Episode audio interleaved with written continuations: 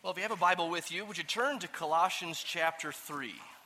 If you don't have a Bible, halfway down the aisles here in the banisters are some black Bibles you can use for this morning.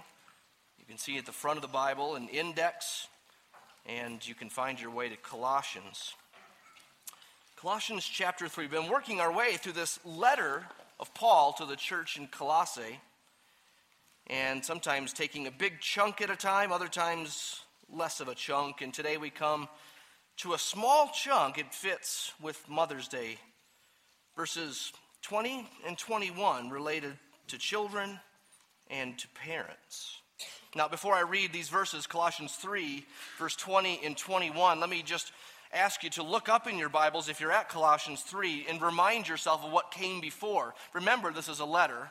Remember that we're not just taking this verse like it's a floating nugget in a sea of other sayings. The book of Proverbs is a bit like that in our Bibles, but these letters have context, and we should keep paying attention to context, especially when we go through a book, uh, maybe just a couple of verses a week or something like that, as we're doing today. So notice Colossians 3 1. If you've been raised with Christ, seek the things which are above. And then Paul elaborates that for a little bit. We, we have an upward mindedness, a future mindedness. Then look at verse 5. He tells the Colossian Christians to put to death what's earthly in them. And then he lists a bunch of things. It's part of the old self, he says. Then he gets to verse 12 and he says, Put on instead this. Put off this old stuff and put on the new stuff. The new stuff compassion, kindness, humility, meekness, patience.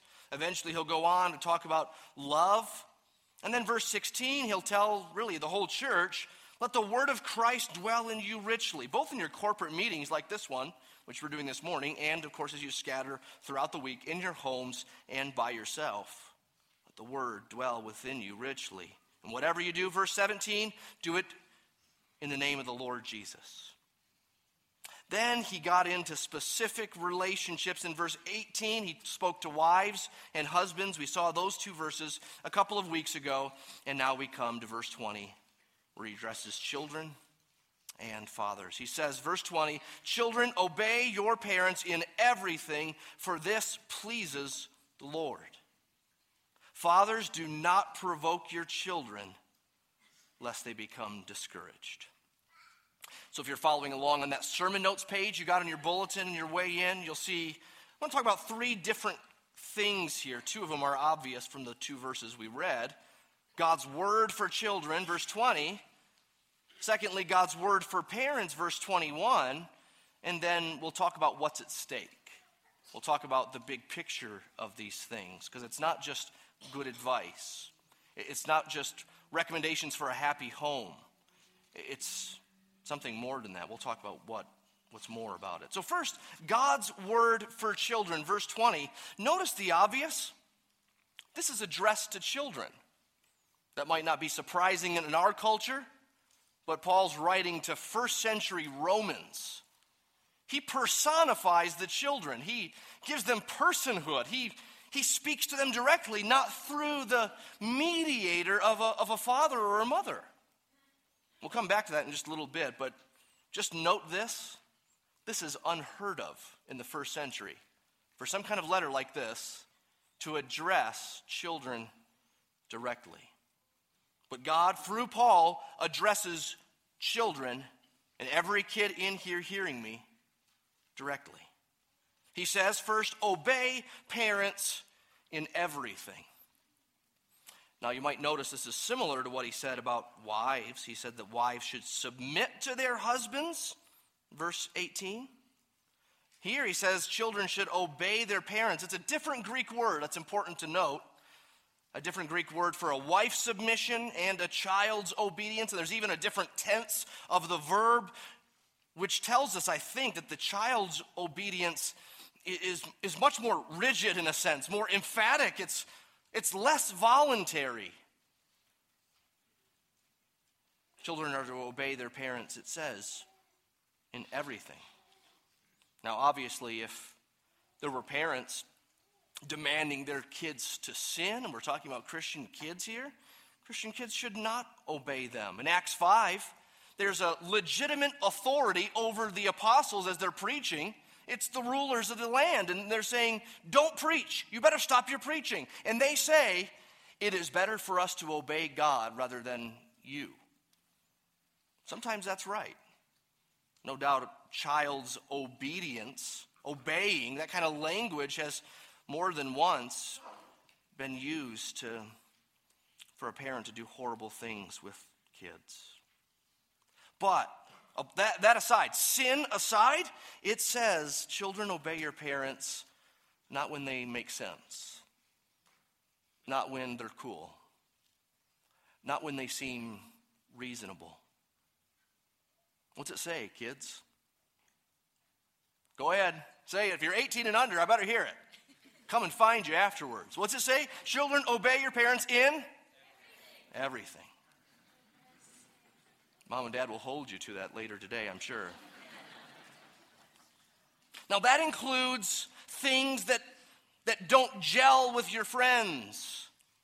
That, include, that includes phone usage, internet usage, curfews, whether you should date him or her, or when you're ready to date, or when you're ready to get, you know, ears pierced, or a tattoo, or wear makeup, or how low is too low. Obey your parents in everything, including all the things that you think are stupid. Know that you think they're stupid because you're stupid.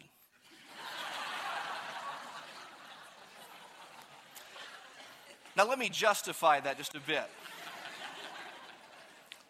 Proverbs says that he who thinks he knows when he doesn't really know is a what? A fool, yeah.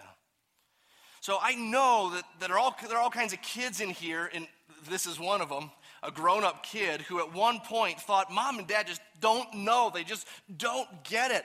And then, get this, kids, eventually you're going to grow up and you're going to find yourself with kids saying things very similarly to what you thought was stupid when you were a kid. All of a sudden, you'll find out at 35 or 40 or 45 or something that mom and dad weren't as stupid as you thought. They were as uncool as you thought, but they're not as stupid as you thought.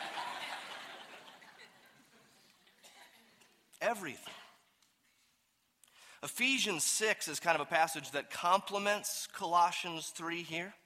It gives kind of the longer versions of the husbands and wives verses in Colossians 3 18 and 19, and it gives longer verses of the children and parents. So in Colossians 3, it's important, I'm sorry, in Ephesians 6, rather, it's important to note that Paul there adds this command honor your father and mother from the fifth commandment, which Ron read for us earlier. In other words, don't just obey, but obey with the right attitude. With God, the heart matters. Mom and dad may not treat it like it matters. You might right now be allowed to get away with, with a heart attitude that's less than pleasing to the Lord.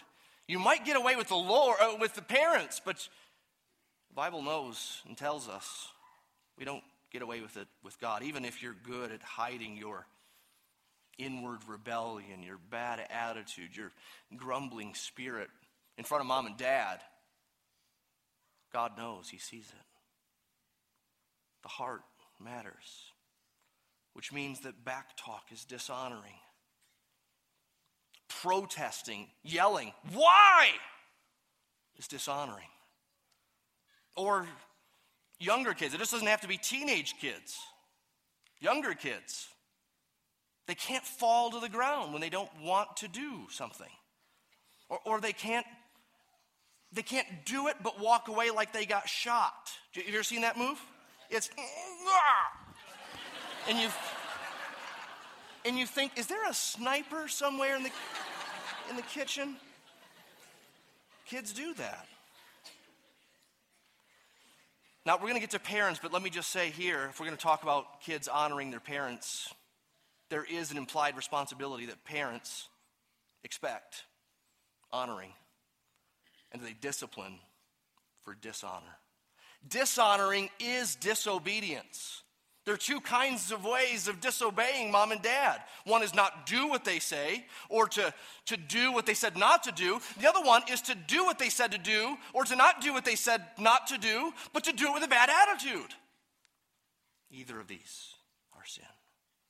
Obey your parents, honor your mother and your father. And then Paul gives a why here in his word for children. It pleases the Lord, he says in verse 20. Do it for God if mom and dad don't deserve your respect in your mind, do it for God.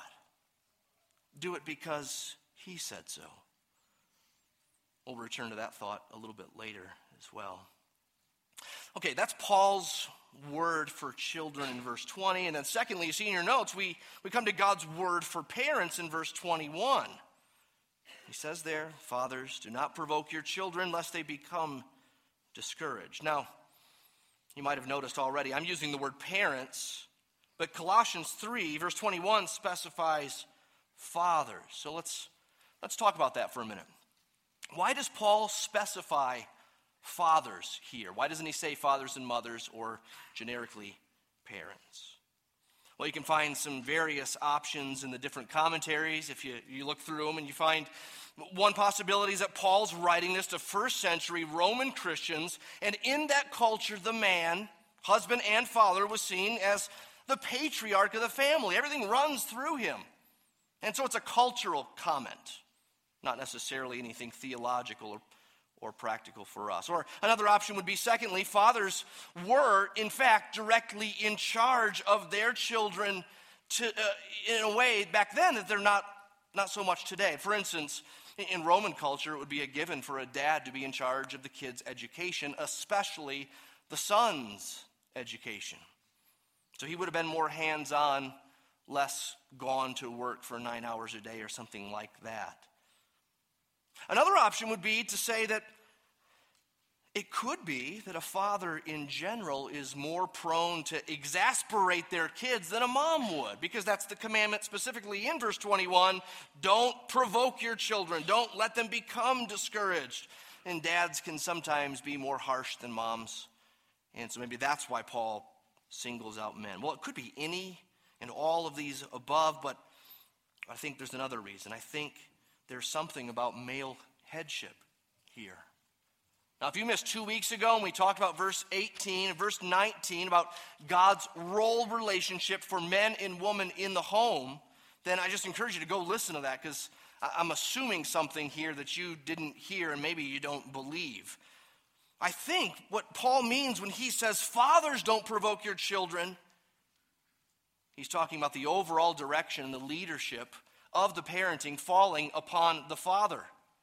Even if mom does more of the hands on work throughout the day by necessity, the directional responsibility falls on the father. There's, I think, a theology of headship, we could say, in mind here. But that said, I think as long as we keep that in mind, we're all right to address parents. Obviously, moms can provoke their kids to anger, moms can discourage their kids. Proverbs speaks a lot about a mom's role in, in parenting, in raising up sons and daughters. So it's, it's both something specific to the father and, and yet something applicable to both parents.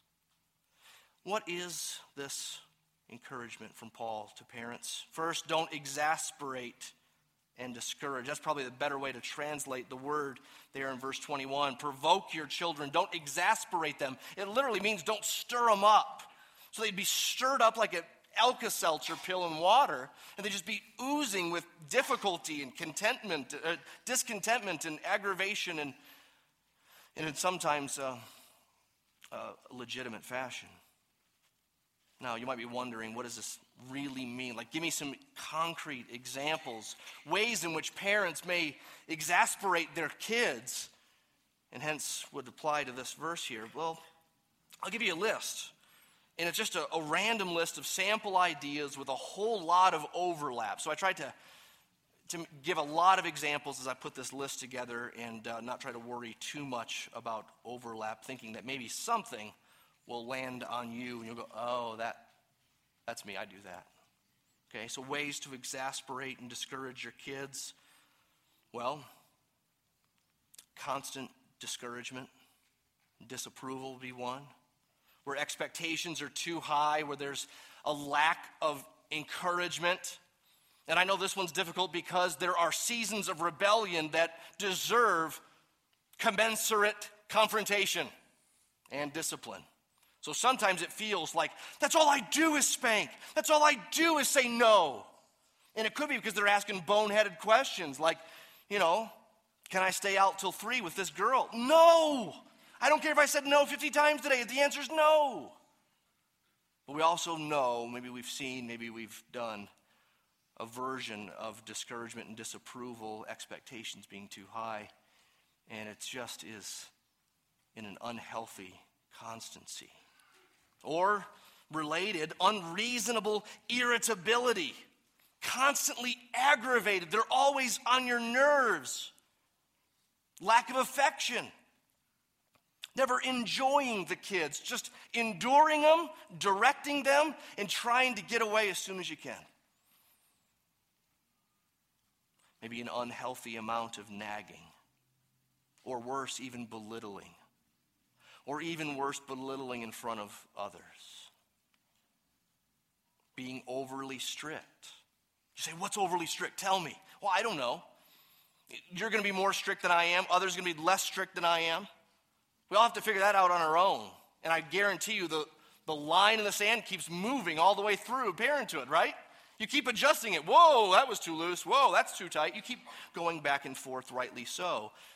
But there is a kind of strictness which is overly strict, and it doesn't help. It simply exasperates and, and discourages. Or being overly protective. Here, just like being overly strict, it seems like there's a good intention, right? I just want to protect you. I want to keep you. I, I just want to keep you close. I just want to know you're right there. And sometimes mom has to cut the apron strings loose and let her kid go go get hurt or something. Maybe not leading them enough. We'll kind of bounce between the extremes here, especially with little kids.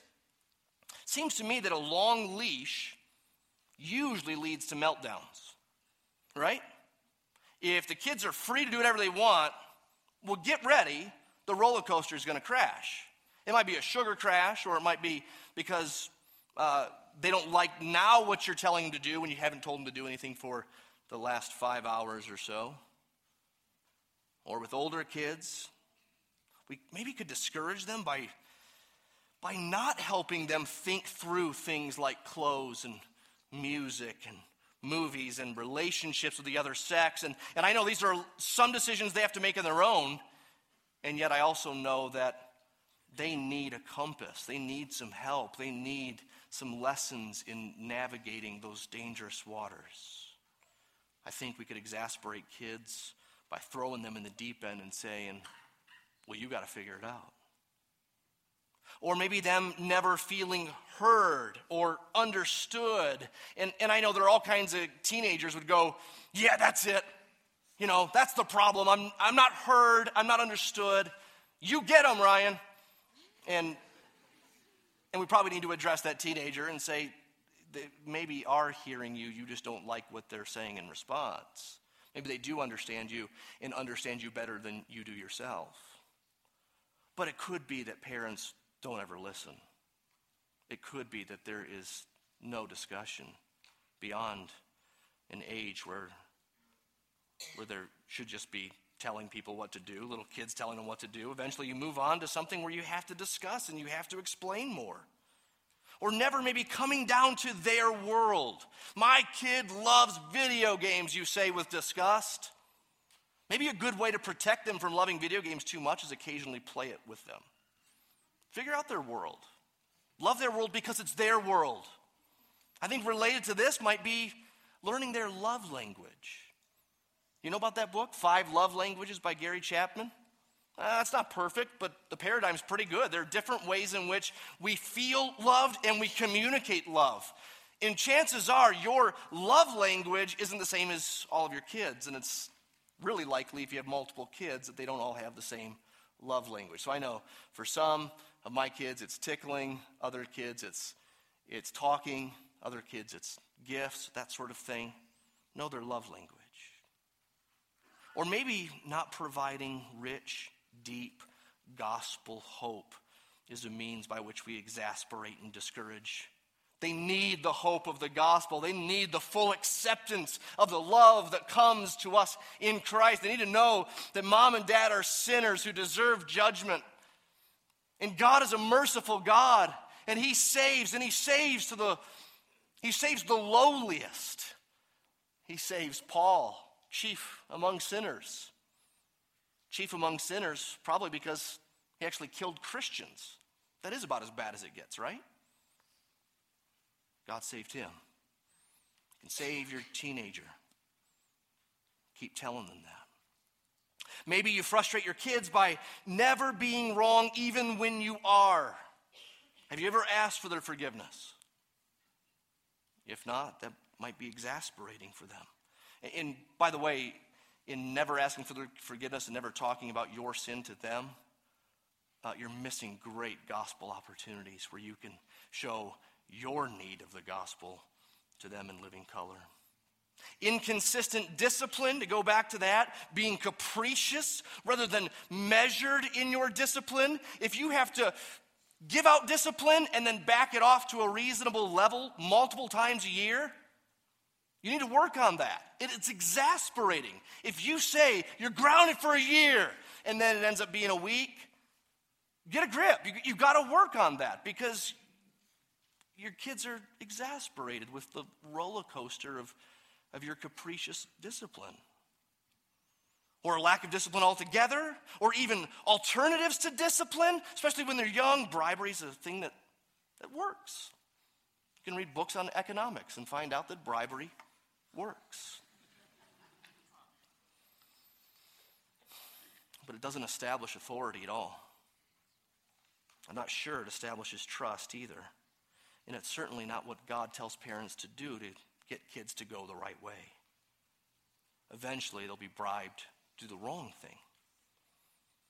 Maybe starting too late, with discipline being too lenient, and then freaking out. So in our home, we talk about, you know, there's the cone of shame for dogs. Okay? There, we don't use a cone of shame. Let me just, you, you wondered, he does what? Okay, there's a cone of freedom. You don't have to wear it, it's just a, a word picture here. So, parenting should look something like a cone that goes like this it's tight at the bottom when they're young. You're tight, right? You establish who's the boss early on, and then ideally, it's a pretty smooth going cone. Oh, I know there are all kinds of ripples along the way if you look closely, but ideally, it follows that path instead of the inverse cone, which is loose early on, and then, oh crud, they're not turning out, and you squeeze, right? 16 and he still doesn't care about Jesus and still doesn't read his Bible and, and he never comes home on time, you're never going anywhere. You know, you squeeze it. And that's not helpful. I don't know what to do if you're in that position of realizing at 16 you didn't do any boundaries before. But probably what it means is more boundaries than you have been doing, less than you feel like you want to do because you don't want to squeeze.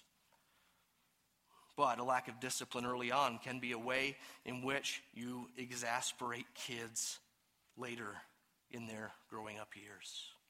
Or, or also, just lastly, not letting them be themselves, right? They have their wants, they have their taste, they have their sports. So don't try to make them a more successful version of you. Let them be themselves. One likes art, another one likes poetry. You hoped he would be a linebacker. Dad, learn to like poetry. That's coming from a guy who makes his son play hockey so far. Thankfully, so far, he loves it. You want others? You want other examples of ways to exasperate your kids? Ask them. Ooh, risky, I know. Ask them there are things that you do which frustrate them, exasperate them, discourage them. And of course, there may be some things in there that you know are non negotiable, and you, you, disagree, and you disagree rightly so. But even still, where you disagree with their suggestions about what you could change, there's a great opportunity for you to model welcoming correction, evaluating correction, and then teaching them about how you've come to the place you've come to. And they may just actually have some things to tell you that you can learn from, some things that you need to hear, especially if you'll bounce it off your spouse or a close friend who can see these things up front as well and possibly confirm them. All right, don't exasperate and discourage, but do lovingly lead. Do lovingly lead. Already implied in my suggestions of what can exasperate kids is that there has to be leadership and authority and discipline and instruction. So we don't avoid exasperating kids by avoiding kids. We don't avoid exasperating kids by always letting them find out for themselves. Proverb says a child left to himself brings his mother great shame. Kids do not raise themselves. We don't avoid exasperating kids by making sure everything is, is always buddy buddy. But it's not only practical, it's clearly implied there in Colossians 3, right? If Paul is telling the kids, obey your parents in everything, this pleases the Lord.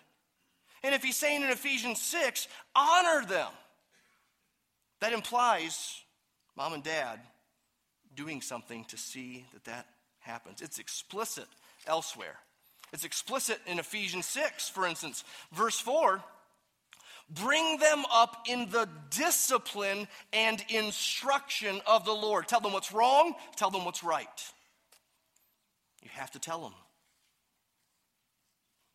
Parents have to establish authority, and the sooner, the better. Let discipline be discipline and let the rest be acceptance and joy and encouragement. I wonder, what's the tenor of your home? To go back to things that might frustrate your kids, discourage them, dishearten them? I wonder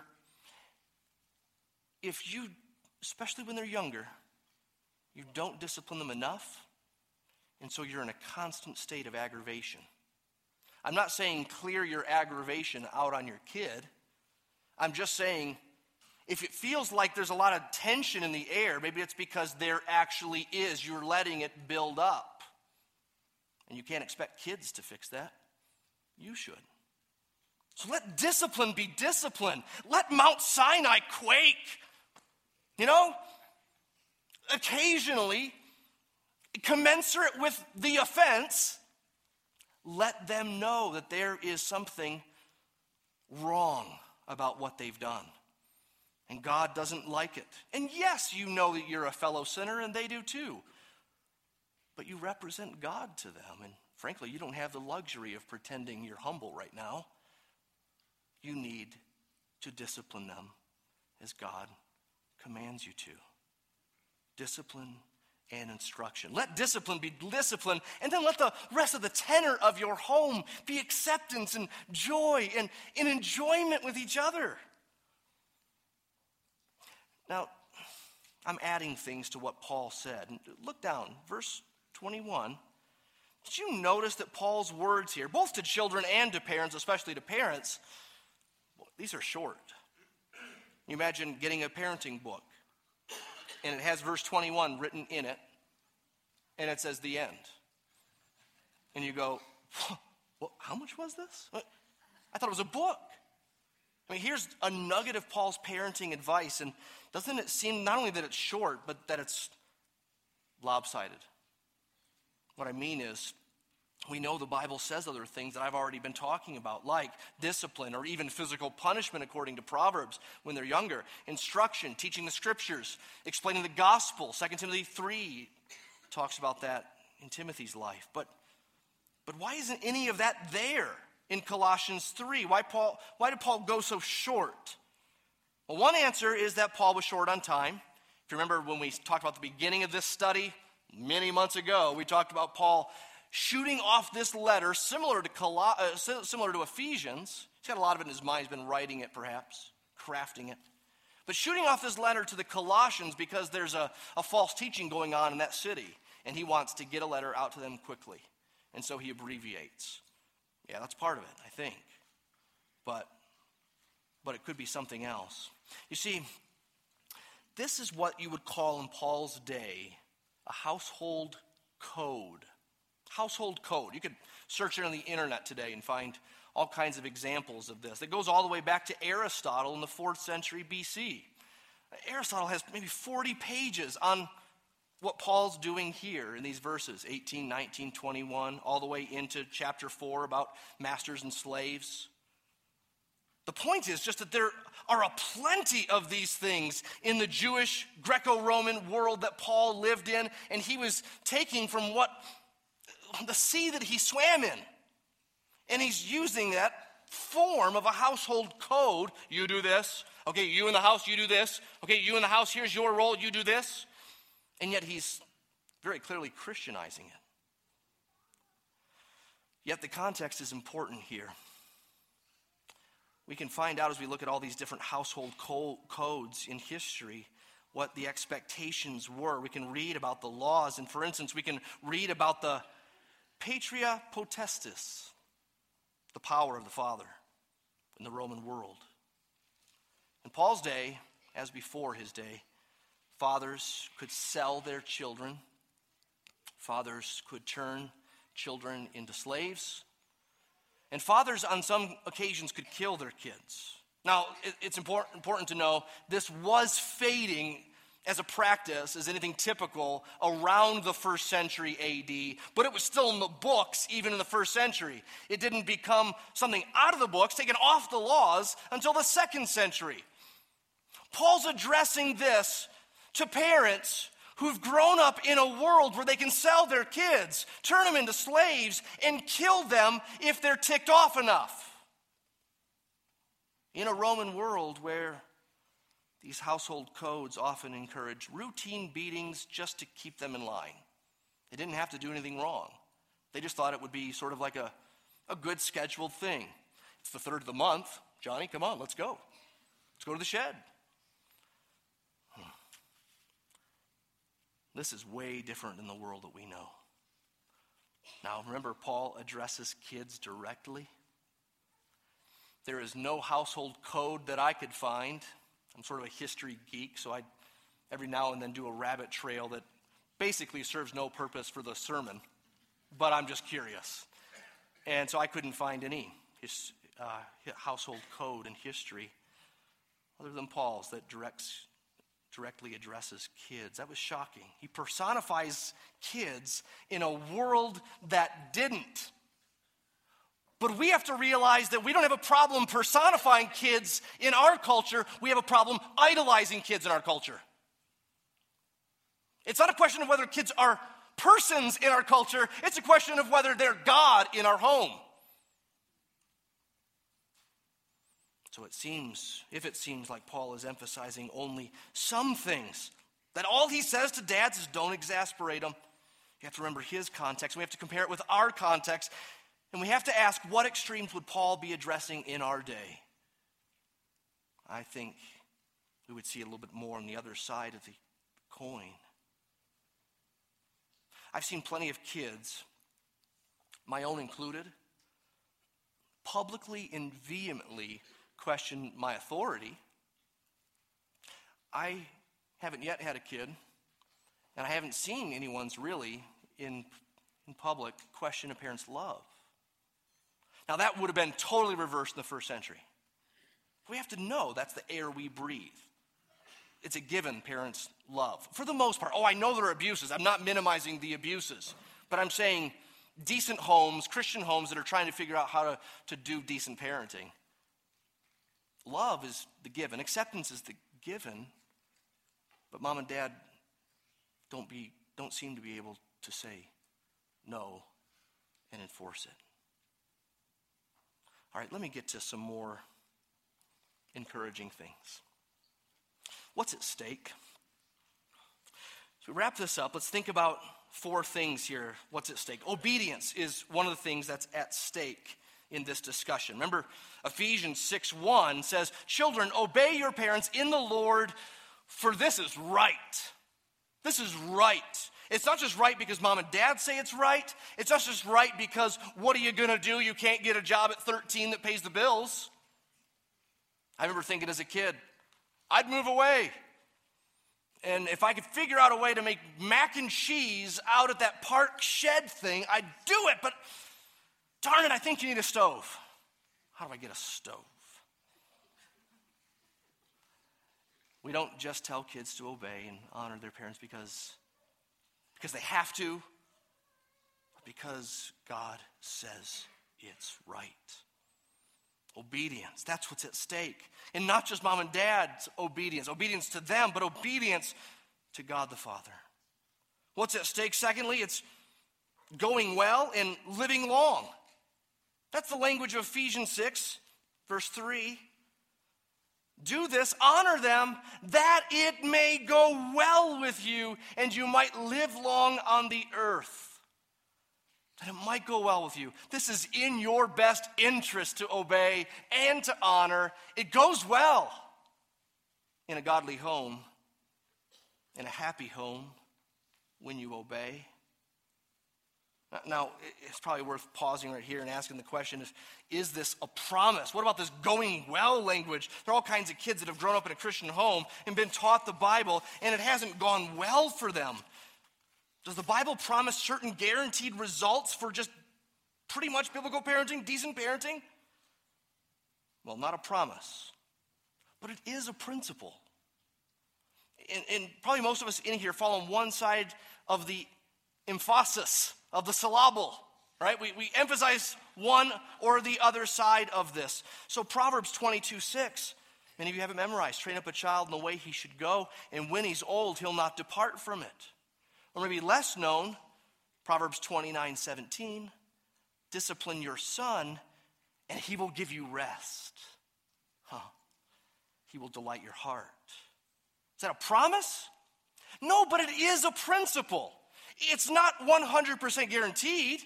So there's a way to overestimate the reality of verses like these and to think, God, you lied.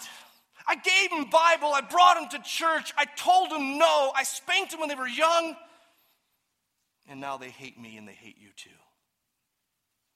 He didn't lie. He didn't say it's a promise, but he did say it's a principle. So, yes, there's a way to overestimate the reality of a verse like that, and there's a way to underestimate the reality of a verse like that, to think, oh, it's a crapshoot. Doesn't matter what you do. Oh, especially us who believe in sovereign grace, the wind blowing where it wishes, the Spirit blowing in hearts to give, new eyes to see, and faith to believe. We can be fatalistic, I think.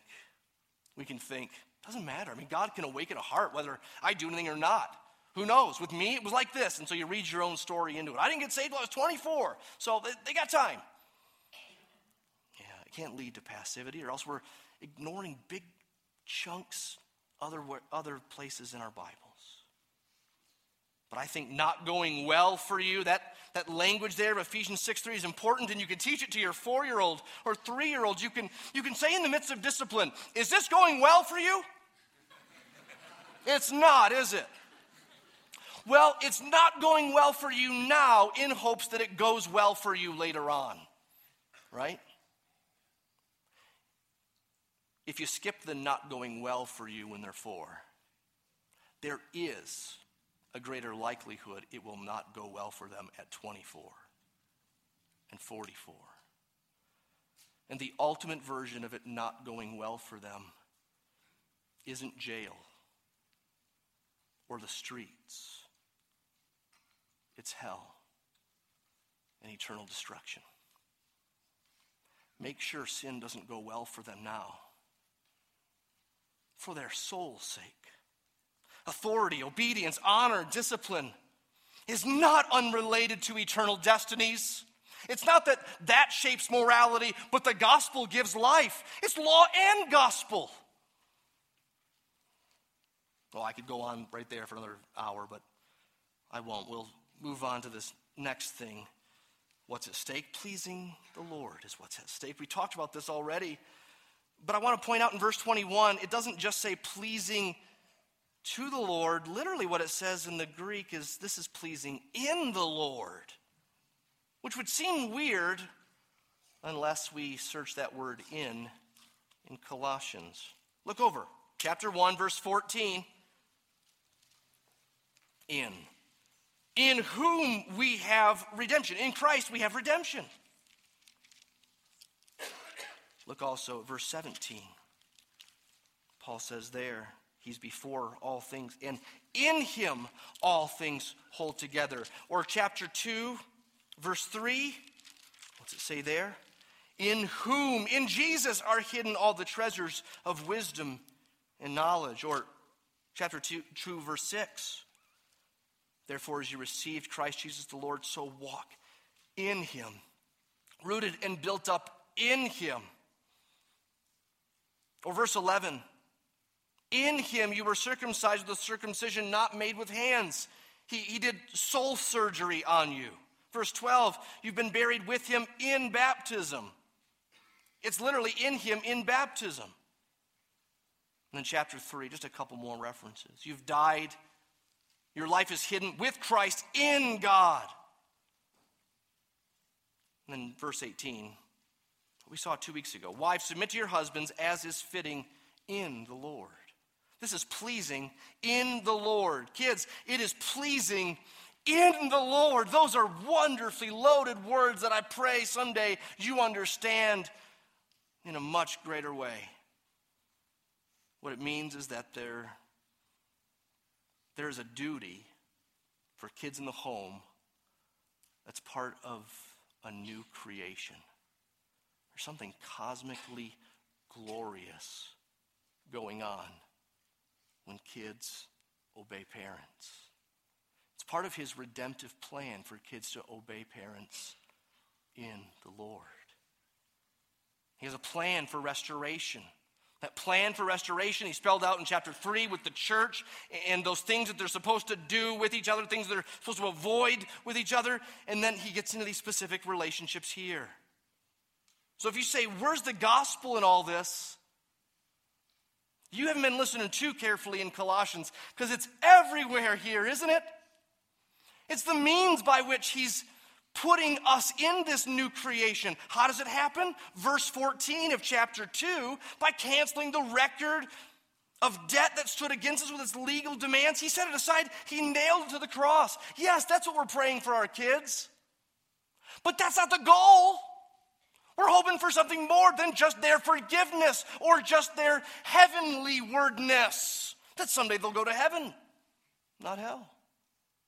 We're praying that they in the new creation and of the new creation, that they live the risen life that Paul talked about in chapter 3, verse 1. Pleasing the Lord or pleasing in the Lord tells us this is not just do's and don'ts. This is God's transformation of a broken earth. It starts in your home. And lastly, what's at stake here is nothing less than another covenant picture. Similar to marriage, where there's that divine human picture embedded, right? Husbands, represent Christ and his sacrificial love for the church. Wives represent the church and their obedience, their following to Christ and their husbands.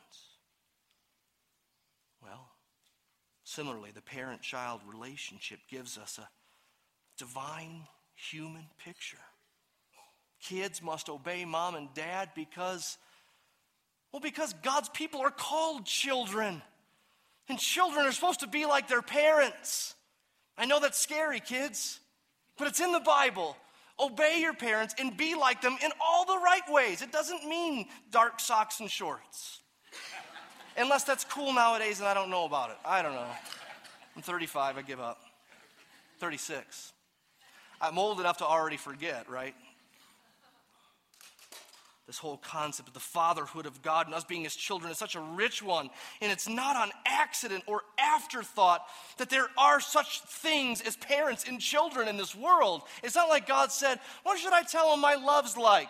Mm, donkey giving birth. Nah. Uh, kids, parents and kids. Yeah, that's it. High five, Holy Spirit. No.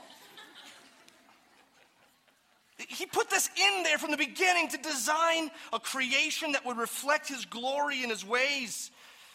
And God is not capricious, mom and dad. God is not inconsistent. He doesn't exasperate or discourage us, yet He disciplines us lovingly. Read Hebrews 12. He's patient with us, He's long suffering, He's happy. Our God is a happy Father. And when we're not happy in our home, it implies that we're not Him. But you do it long enough that it implies God isn't happy.